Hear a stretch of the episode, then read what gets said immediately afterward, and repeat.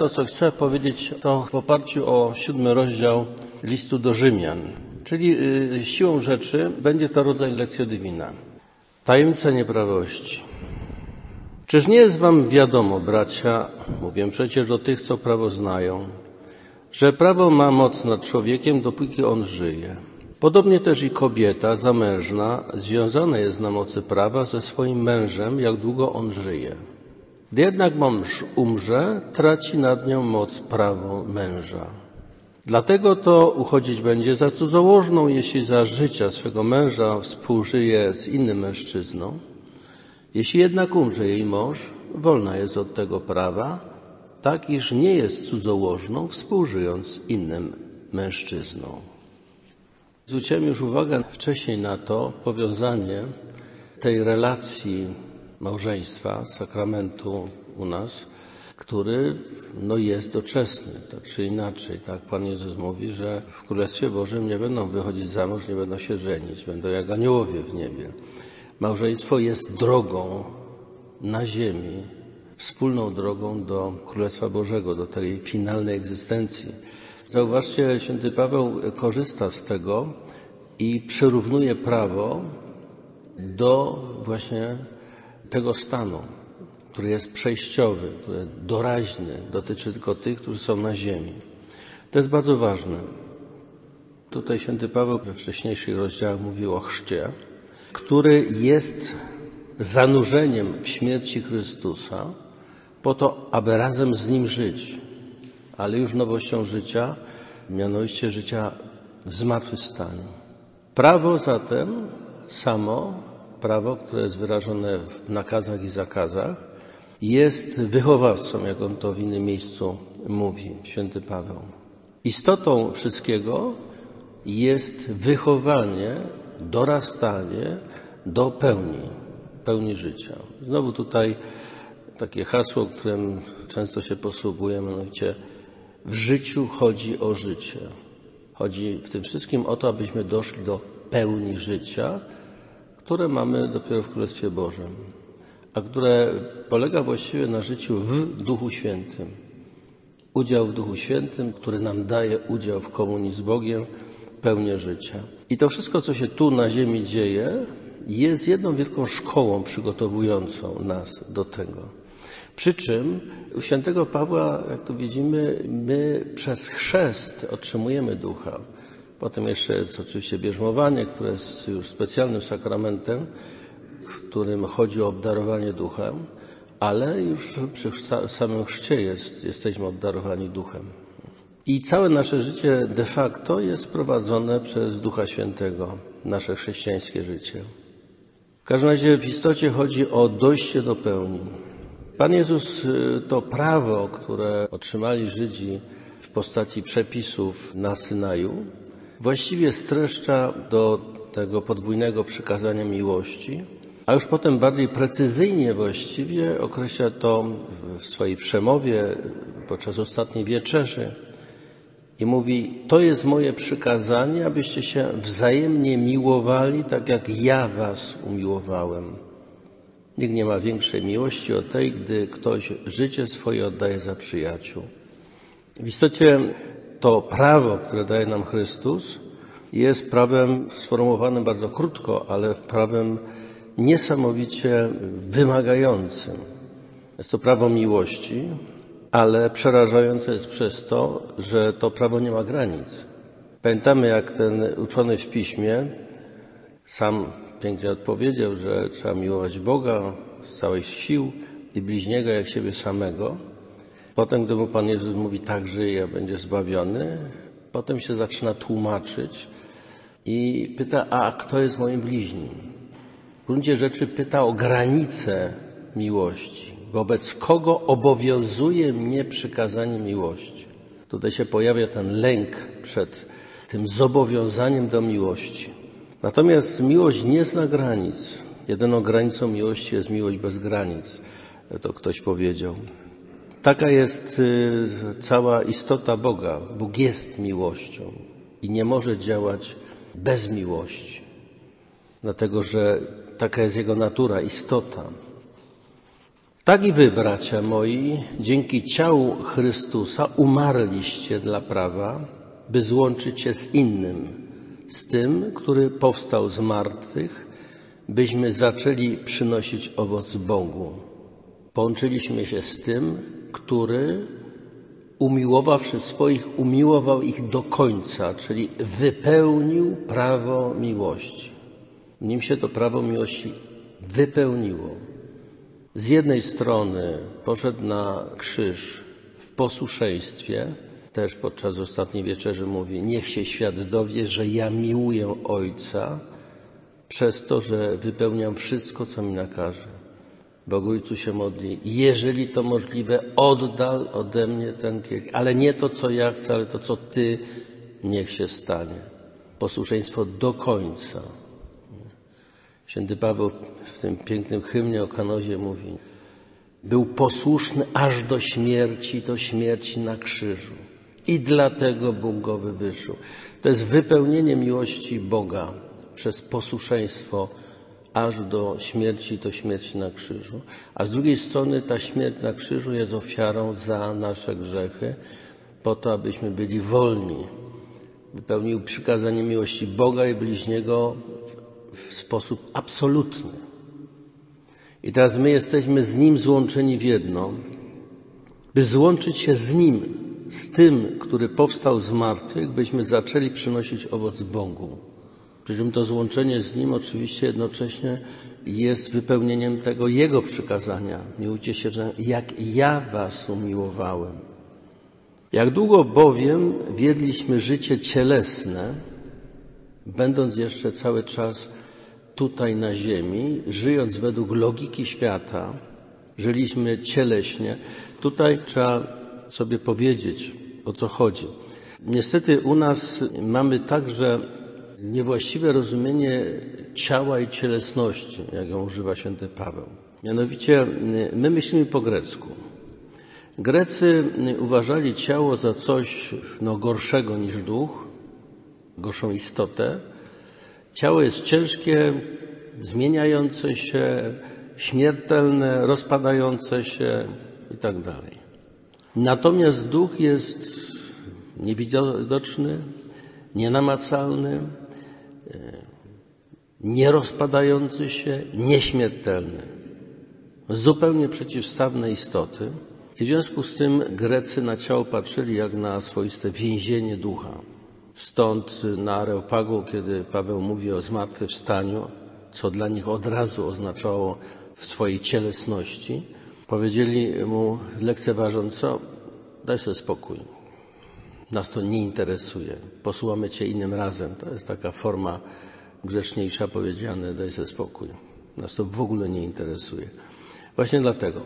Natomiast u świętego Pawła nasze ciało czy cielesność, i to się oczywiście przenosi potem na Chrystusa, na Kościół, tam gdzie się mówi o ciele, na Eucharystię także. Ciało to jesteśmy my w naszej ludzkiej kondycji tu na ziemi. Dla Żydów nie ma takiego podziału na dwa różne jakby natury, cielesna i duchowa, tylko człowiek jest całością. I ciało jest pewnym, powiedziałbym, wymiarem, tym ziemskim wymiarem ludzkiego życia. Duch jest dany od Boga i jest pewną dynamiką kierującą nas do Boga. Ciało jest nam dane z ziemi, ze świata i w związku z tym ono rządzi się dynamiką świata. A świat to z kolei znowu nie natura tego Góryków, tylko świat to jest społeczność, to są ludzie, to są więzi międzyludzkie. Właściwie świat to są stosunki, jakie funkcjonują e, między ludźmi. Święty Jan mówi, że na świecie panuje porządliwość ciała, oczu i pycha tego żywota. I to jest właściwie stały element. My to dzisiaj doskonale obserwujemy. Porządliwość ciała oznacza wszelkie żądze, rozkoszy, przyjemności, zabawy, ale do tego między innymi będzie należał na przykład hazard, który z cielesnością niewiele ma wspólnego gry komputerowe dzisiejsze i tak dalej. To wszystko będzie u niego należało do ciała, porządliwości ciała. Oczu to z kolei właściwie wszelka chęć posiadania, zagarnięcia dla siebie. A pycha tego żywota to wyniosłość, próżna chwała, sława, znaczenie, władza. I na świecie to panuje. Więc ciało on tutaj rozumie jako ta nasza kondycja, która jest determinowana przez to, co jest na świecie. My na świecie jesteśmy. To jest nasze ciało. Nasza cielesność to my na świecie. I teraz podlegający właśnie tym namiętnościom, które rządzą na świecie. Stąd on tutaj, święty Paweł, właściwie cielesność utożsamia z grzechem. Co zresztą zgadza się z tym, co Pan Jezus mówi. Nie można służyć Bogu i mamonie. Służba Bogu to duch u świętego Pawła, służba mamoniu to ciało. Mamona, Bożek pieniądza, jest symbolem świata. Jak długo bowiem wiedliśmy życie cielesne, czyli światowe, można powiedzieć, grzeszne namiętności wzbudzone przez prawo działało w naszych członkach, by owoc przynosić śmierci. Grzeszne namiętności wzbudzone przez prawo.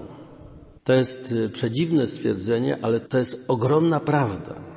U nas jest takie powiedzenie. Zakazany owoc najlepiej smakuje.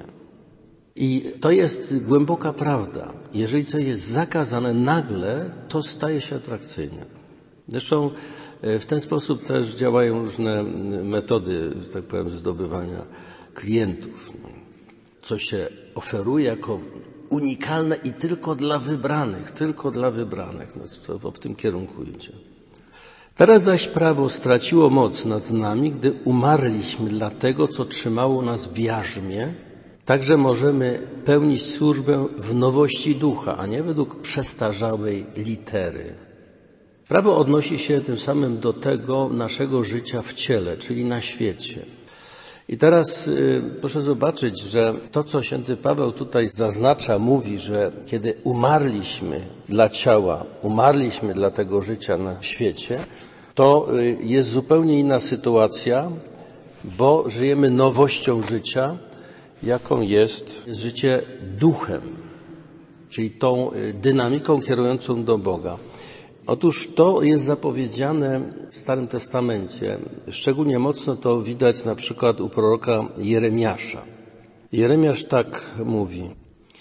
Oto nadchodzą dni wyrocznia Pana, kiedy zawrę z domem Izraela i z domem Judy nowe przymierze. Nie takie jak przymierze, które zawarłem z ich przodkami, kiedy ująłem ich za rękę, by wyprowadzić z ziemi egipskiej to moje przymierze złamali, mimo że byłem ich władcą, wyrocznia Pana. Lecz takie będzie przymierze, jakie zawrę z domem Izraela po tych dniach, wyrocznia Pana. Umieszczę swe prawo w głębi ich jestestwa i wypiszę na ich sercach. Będę im Bogiem, oni zaś będą mi ludem i nie będą się musieli wzajemnie pouczać, mówiąc jeden do drugiego, poznajcie Pana.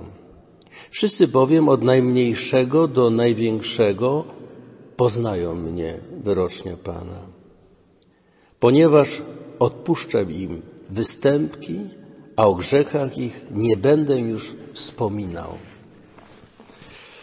Kani, to jest, powiedziałbym, genialne przepowiedzenie tego, co się dokonało przez to, co tu święty Paweł y, mówi o zjednoczeniu, złączeniu z tym, który powstał z martwych.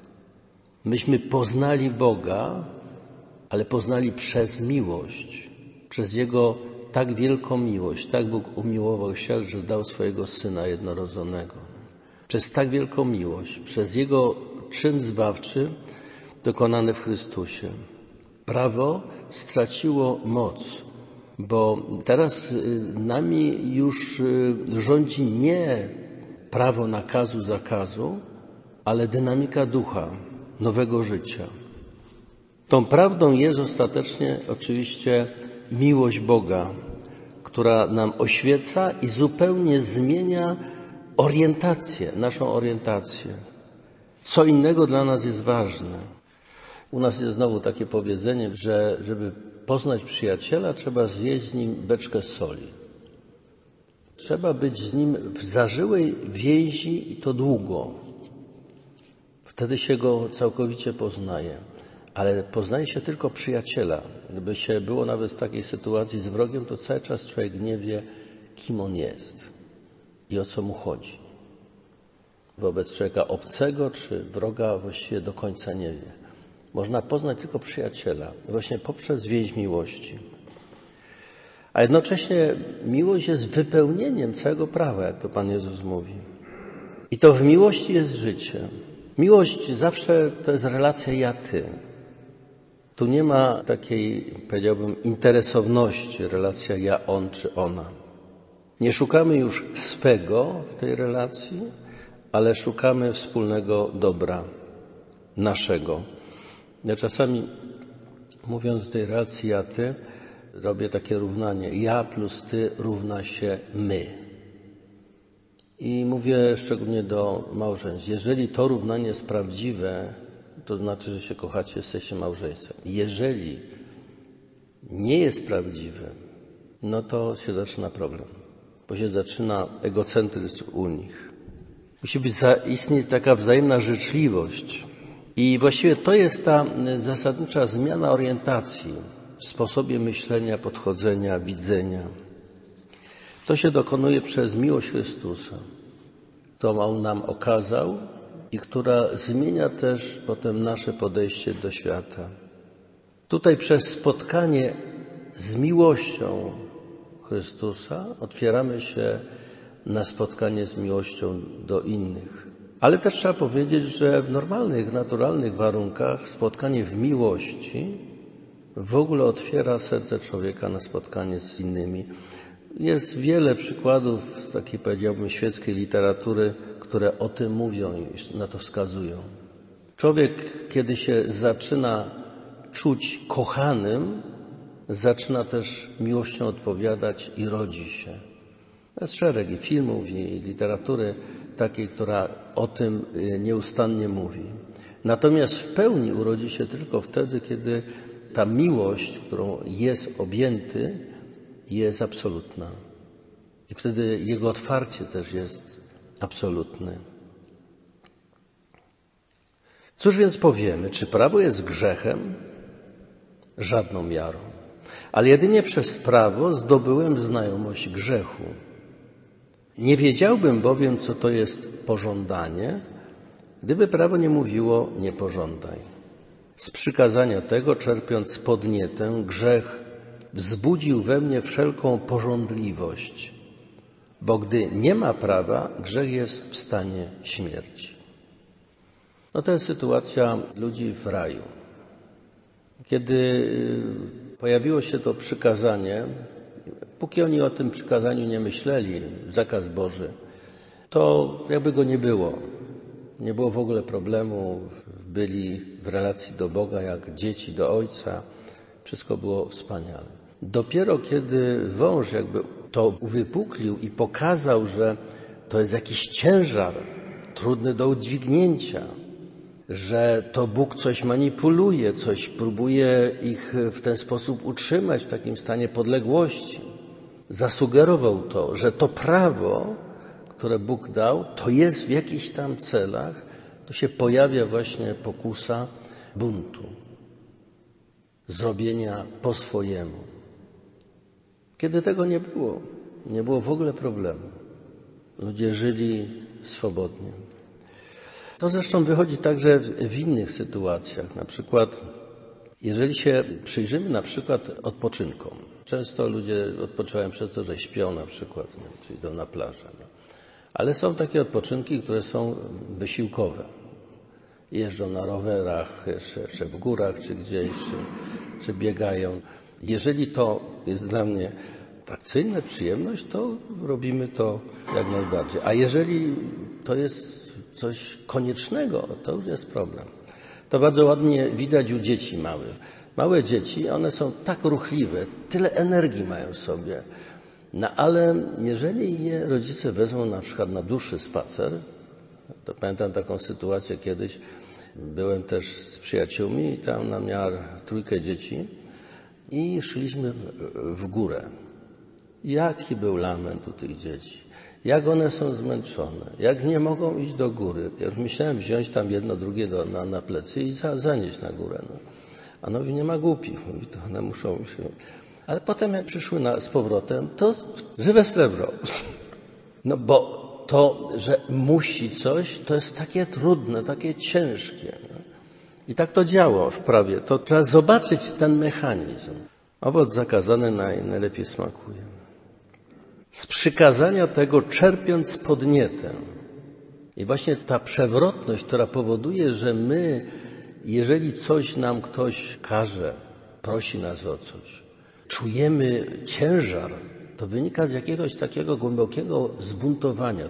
To jest zakodowane głęboko w nas. A tajemnica grzechu pierworodnego to jest w istocie tajemnica nieprawości w nas, tej przewrotności, zbuntowania.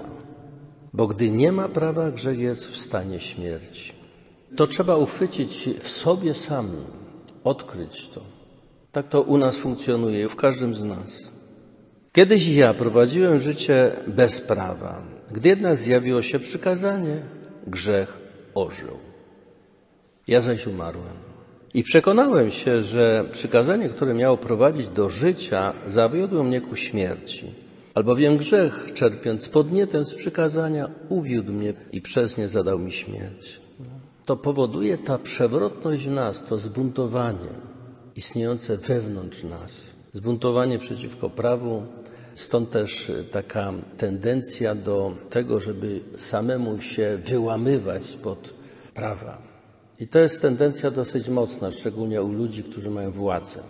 Oni się czują ponad prawem. To jest pokusa, ogromna pokusa władzy. Mało tego, ci ludzie, którzy są przy władzy, czy potencjalnie mogą mieć władzę, mają w tym interes, żeby rzeczywiście, jeżeli ktoś osiągnie jakiś pułap władzy, żeby w gruncie rzeczy był bezkarny. I to niezależnie od tego, jaki kolor partyjny ktoś na sobie ma. Ale niestety też to dotyczy Kościoła. Jak pokazują te wiadomości, które do nas dochodzą. Władza demoralizuje. Prawo obowiązuje dla tych maluczkich, nie? dla wielkich, dla tych, którzy są u władzy, nie. Ogromna pokusa. Prawo samo jest bezsprzecznie święte. Święte, sprawiedliwe i dobre jest też przykazanie. A więc to, co dobre, stało się dla mnie przyczyną śmierci? Żadną miarą. Ale to właśnie grzech, by okazać się grzechem, przez to, co dobre, sprowadził na mnie śmierć, aby przez związek z przykazaniem grzech ujawnił ogromną swą grzeszność. To, co dobre, stało się dla mnie przyczyną śmierci. Nie to, co dobre. Prawo wskazywało to, co jest dobre, ale grzech, ta właśnie tajemnica nieprawości w nas, ta przewrotność, to zbuntowanie, które w nas zostało wzbudzone przez pokusę, to powoduje, że mimo tego, że spotykamy się z, z dobrą propozycją, z dobrym słowem, z dobrym wskazaniem, zakazem czy nakazem, budzi w nas zbuntowanie i prowadzi do grzechu. To jest ten mechanizm działania zła w nas. Tu jeszcze, kochani, sprawa się o tyle komplikuje, że ta pętla taka wokół grzechu zawiązuje się przez to, że jak my coś zrobimy złego, to potem nam trudno się z tego wycofać i próbujemy udowadniać, że to, cośmy zrobili, jest dobre. I udowadniamy sobie i innym, że to jest jednak dobre. Bo z kolei jest inna taka ogromna potrzeba w człowieku, potrzeba bycia, okazania się dobrym. I tu można y, niestety zrobić dwie rzeczy. Albo rzeczywiście czynić dobrze i być dobrym. Proszę bardzo, proste rozwiązanie. Albo kiedy człowiek robi coś złego, to jednak chce jednak udowodnić, że zrobił dobrze.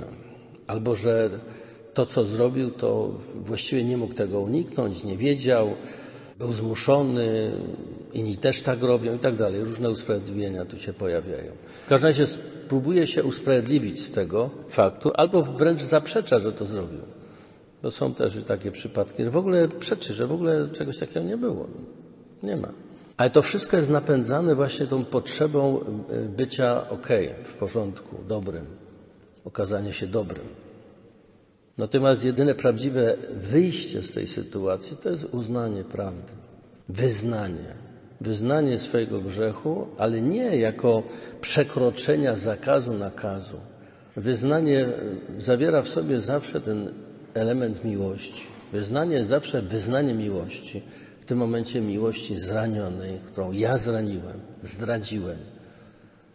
To przykazanie przez Boga dane jest przykazanie miłości. Zresztą to już w Starym Testamencie czytamy Księdze Powtórzonego Prawa. My jednak rozpoznajemy ten nasz grzech w sobie i teraz musimy coś z tym zrobić. Wiemy przecież, że prawo jest duchowe, a ja jestem cielesny, zaprzedany w niewolę grzechu. Tu mamy właśnie to zderzenie. Prawo jest duchowe, czyli jest od Boga. My jesteśmy cieleśni, należymy do świata, do tych układów, które są na świecie. I według tych układów żyjemy. Tutaj nie ma podziału na ziemi na taki naród czy inny naród, taką rasę, inną rasę, taką kulturę, inną kulturę, czy religię, albo wierzący, niewierzący. Tu nie ma tego podziału. Te mm, ambicje, pożądliwość ciała, oczu i pycha tego żyweta rządzą wszystkimi. I ten świat niestety, tak to widzimy, jest także w Kościele. Ambicje zdobywania tam tytułów odpowiednich, lepsze stanowisko, większe znaczenie, pieniądze także i tak dalej. To wszystko niestety funkcjonuje u nas. Święty Paweł y, bardzo mocno w liście do Galatów y, mówi o tym. Jest zaś rzeczą wiadomą, jakie uczynki rodzą się z ciała. Nierząd, nieczystość, wyuzdanie, bałwochwalstwo, czary, nienawiść, spory, zawiść, gniew, pogoń za zaszczytami, niezgoda, rozłamy, zazdrość, pijaństwo, hulanki i tym podobne co do nich zapowiadam wam, jak już to zapowiedziałem, ci, którzy się takich rzeczy dopuszczają, Królestwa Bożego nie odziedziczą. Na podstawie właśnie tego tekstu przede wszystkim widzimy, że ciało to jesteśmy my na świecie, w tych układach, które są rządzone tymi namiętnościami. Natomiast duch, mówi dalej święty Paweł, owocem zaś ducha Tutaj duch jest napisany z dużej litery, czyli tłumacze rozumieją przez ducha, ducha świętego. Owocem zaś ducha jest miłość, radość, pokój, cierpliwość, uprzejmość, dobroć, wierność, łagodność, opanowanie. Jeszcze można przynajmniej cztery takie owoce wymienić. Pokorę, przebaczenie, wdzięczność, wytrwałość. I wtedy ta lista byłaby w miarę pełna. I dalej, siódmy rozdział listu do Rzymian. Nie rozumiem bowiem tego, co czynię, bo nie czynię tego, co chcę, ale to, czego nienawidzę, to właśnie czynię. Jeżeli zaś czynię to, czego nie chcę, to tym samym przyznaję prawu, że jest dobre. A zatem już nie ja to czynię, ale mieszkający we mnie grzech. Samo to, że człowiek się tłumaczy albo ukrywa swój grzech, jest świadectwem tego, że wie, że grzeszy, wie, że źle zrobił. Samo usprawiedliwianie takiego czy innego czynu jest świadectwem tego, że on to wie, ale przez takie usprawiedliwianie niczego nie osiągnie. Trzeba tą prawdę uznać, przyjąć. I w tym momencie można przyjąć tylko i wyłącznie przebaczenie. Bóg nigdy nie usprawiedliwia, nie tłumaczy. Bóg przebacza. A przebaczenie jest przywróceniem relacji miłości. Jest miłością mimo grzechu, który był faktem, a którym Bóg zapomina. Jakby zapomina, to znaczy tak, jakby w ogóle go nie było. Bo to, o co mu chodzi, to chodzi o życie. Bóg nie chce śmierci grzesznika, ale by się nawrócił i żył. To jeszcze Ezechiel mówił. W każdym razie w nas jest rozdwojenie. Z jednej strony jest pragnienie dobra, zakodowane z istoty w nas przez stworzenie, podobieństwo do Boga, a z drugiej strony jest ta przewrotność piekielna, diabelska przewrotność, która pobudza nasze namiętności do działania wbrew autentycznemu dobru. Jestem bowiem świadom, że we mnie, to jest w moim ciele, Znowu to nie fizyczność, tylko w tej mojej kondycji ziemskiej, w tych układach, jakich jestem uwikłany. To właśnie te wszystkie afery, różne polityczne, społeczne, ekonomiczne, kościelne, pokazują jednoznacznie. Istnieje jakiś układ, który umożliwia takie działanie. Bez takiego układu nie byłoby możliwe takie działanie, w każdym razie na szerszą skalę. Jednorazowo gdzieś tam się coś może zdarzyć, ale jako układ nie. Jestem bowiem świadom, że we mnie, to jest w moim ciele, nie mieszka dobro, bo łatwo mi przychodzić, chcieć tego, co dobre, ale wykonać nie. Nie czynię bowiem dobra, którego chcę, ale czynię właśnie zło, którego nie chcę.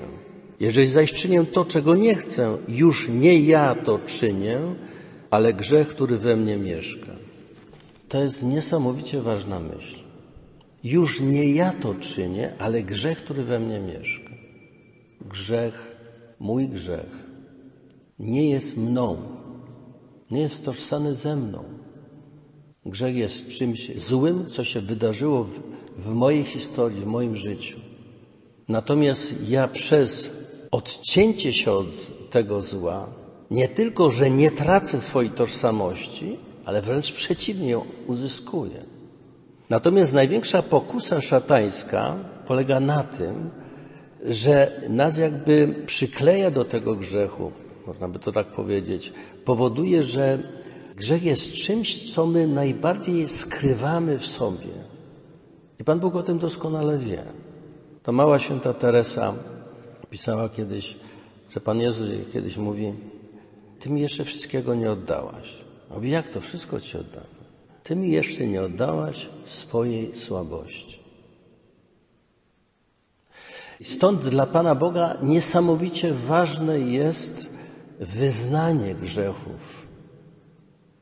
Tak mówiłem, wyznanie zawiera w sobie miłość. Wyznanie jest zawsze wyznaniem miłości, jeżeli jest prawdziwym wyznaniem. Miłości zranionej, którą zraniłem.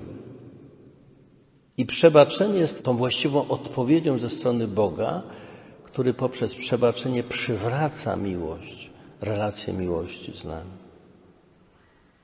I teraz, ponieważ człowiek najbardziej skrywa swój grzech, to jeżeli człowiek oddaje grzech, to znaczy oddaje już wszystko. A Bóg zawsze żąda od nas nie czegoś wielkiego, wspaniałego, ale wszystkiego. On żąda od nas siebie samych. Jak sam dał się całkowicie, Eucharystii przyjmujemy Jego samego, karmimy się Nim, to jest to oddanie się całkowite, tak od nas żąda tego samego, oddania się całkowicie. A to najpełniej, paradoksalnie, bo to jest paradoks, następuje wtedy, kiedy oddajemy Mu swoją słabość. Ale żeby to oddać, trzeba wpierw zrozumieć, że ta słabość nie jest tożsama z nami. To tak jak choroba, która na nas przychodzi, nie jest mną. Ona jest czymś złym, co trawi mój organizm czy moją psychikę. Choroba jest czymś, co jest moim wrogiem wewnątrz mnie. I to samo jest z grzechem. Natomiast ta największa pokusa polega na tym, że szatan jakby nas utożsamia z tym. Jak ty to powiesz, wyznasz, to skompromitujesz się całkowicie, stracisz twarz, stracisz tożsamość. Nie, właśnie wtedy tą tożsamość odzyskuje albo uzyskuje dopiero, bo pokonuje to, co nie jest mną, a co uzurpuje sobie władzę nade mną. A zatem stwierdzam sobie to prawo, że gdy chcę czynić dobro, narzuca mi się zło, albowiem wewnętrzny człowiek we mnie ma upodobanie zgodne z prawem Bożym. W członkach zaś moich spostrzegam prawo inne, które toczy walkę z prawem mojego umysłu i bierze mnie w niewolę pod prawo grzechu mieszkającego w moich członkach. Tutaj święty Paweł wypowiada tę zasadniczą walkę, która się dokonuje w sercu człowieka. Chcę dobro, chcę dobrze czynić, natomiast robię coś złego bo ciało, czyli właśnie ten grzech, ta tajemnica nieprawości, bierze mnie w niewolę. Stąd Pan Jezus mówił do Żydów o poznaniu prawdy, przyjściu do Niego poznacie prawdę, a prawda was wyzwoli. Mówi o tym, że prawda was wyzwoli. Tą prawdą oczywiście, o której mówi, to jest ta miłość Boga tak daleko idąca, która jest w Nim samym, jako Synu Bożym, który oddaje za nas życie. Miłuje nas do końca. My się musimy uwolnić z tej niewoli, z tego przyklejenia się do ciała, które jest tutaj tożsame z tą tajemnicą nieprawości w nas. To jest zasadnicza walka duchowa. Nieszczęsny ja człowiek. Któż mnie wyzwoli z ciała, co wiedzie ku tej śmierci? Dzięki niech będą Bogu przez Jezusa Chrystusa, Pana naszego. Tak więc umysłem służę prawu Bożemu, ciałem zaś prawu grzechu. Tutaj umysłem chodzi duchem. To jest to samo właściwie. Nus po grecku prawu Bożemu, duch jest od Boga i dąży do Boga, ciało zaś wzięte ze świata jest jakby przyklejone do tej egzystencji ziemskiej i napędzane tymi namiętnościami. Któż mnie wyzwoli z ciała, co wiedzie ku śmierci? Dzięki niech będą Bogu przez Jezusa Chrystusa, Pana naszego. Święty Paweł daje raz, zaraz odpowiedź. Wyzwolenie może nastąpić tylko przez prawdziwe spotkanie z kimś, kto jest miłością. Kto trwa we mnie, a ja w nim, ten przynosi owoc obfity, ponieważ beze mnie nic nie możecie uczynić. Pan Jezus mówi podczas ostatniej wieczerzy, w tym obrazie o winnym krzewie i latoroślach. Kto trwa we mnie, a ja w nim, ten przynosi owoc obfity owoc życia w Duchu Świętym. I otóż y, o co chodzi w tym tekście? Święty Paweł pokazuje to prawdziwe rozdarcie. Walka między dobrem i złem toczy się nie między taką czy inną grupą ludzi. Ona się toczy w sercu każdego z nas. My jesteśmy w centrum walki duchowej. Ta walka toczy się w sercu każdego z nas i to do ostatniej chwili naszego życia. To nie jest tak, że wygramy tą walkę i w pewnym momencie już uzyskujemy status ludzi wygranych, y, zwycięzców. I teraz możemy spokojnie patrzeć się, jak to inni się borykają z tymi grzechami. Nic takiego. To jest walka do końca.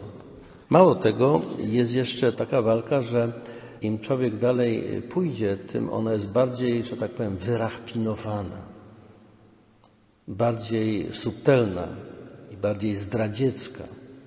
Tutaj trzeba mieć o wiele większe rozeznanie. Tak czy inaczej, w każdym razie ta walka jest walką o miłość, bez której wszystko inne traci jakikolwiek sens. To z kolei święty Paweł na początku hymnu o miłości pisze tak jednoznacznie. Gdyby mówił językami ludzi, aniołów, a miłości bym nie miał, stałbym się jak miedź brzęcząca albo cymbał brzmiący. Gdybym też miał dar prorokowania i znał wszystkie tajemnice i posiadał wszelką wiedzę i wiarę miał tak wielką, iżbym góry przenosił, a miłości bym nie miał, byłbym niczym. I gdybym rozdał na jałmużnę całą majętność moją, a ciało wystawił na spalenie, lecz miłości bym nie miał, nic mi nie pomoże. Proszę zobaczyć, że tutaj w tych wersetach, trzech wersetach z 13 rozdziału pierwszego listu do Koryntian, wymienione są wszystkie takie cnoty, wartości religijne z najwyższej półki. Gdybym mówił językami ludzi i aniołów, miał dar, tutaj wchodzą grę też chyba glosolalia, ale też dar wymowy, płomiennych e, mów do ludzi, kazań, konferencji, ale bez miłości jest to puste, jak cymbał brzmiący.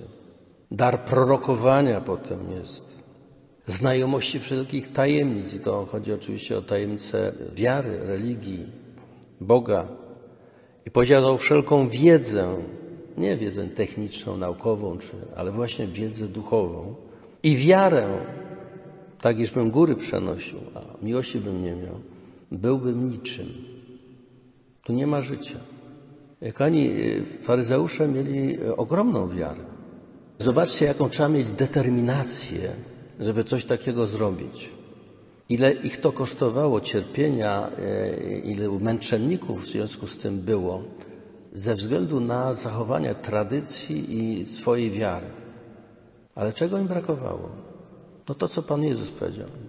Gdybyście zrozumieli, miłosierdzia pragnę, niech prawej ofiary, to byście nie potępiali niewinnych. Nie było współczucia. Czy tę kobietę, którą szatan przez 18 lat wiązał, uwięził i nie pozwolił się jej wyprostować, nie należało właśnie w szabat uwolnić z tych więzów? Wy sami idziecie woła swojego odwiązać od żłobu, żeby napoić go w dzień szabatu. A tej kobiety nie należało uwolnić z tej więzów? Też zatwardziałość serca. Wiara, mocna wiara, w której oni byli gotowi umierać, ale bez tego wyczucia, zrozumienia drugiego w jego słabości. Gdybym rozdał na jałmużę całą majętność moją, modlitwa poz jałmużna, klasyczne, dobre czyny duchowe. Także asceza, e, post, ciało wystawił na spalenie w ascezie swojej. Lecz miłości bym nie miał, nic mi nie pomoże. I tu był e, ten problem właśnie e, konfliktu Pana Jezusa z Żydami.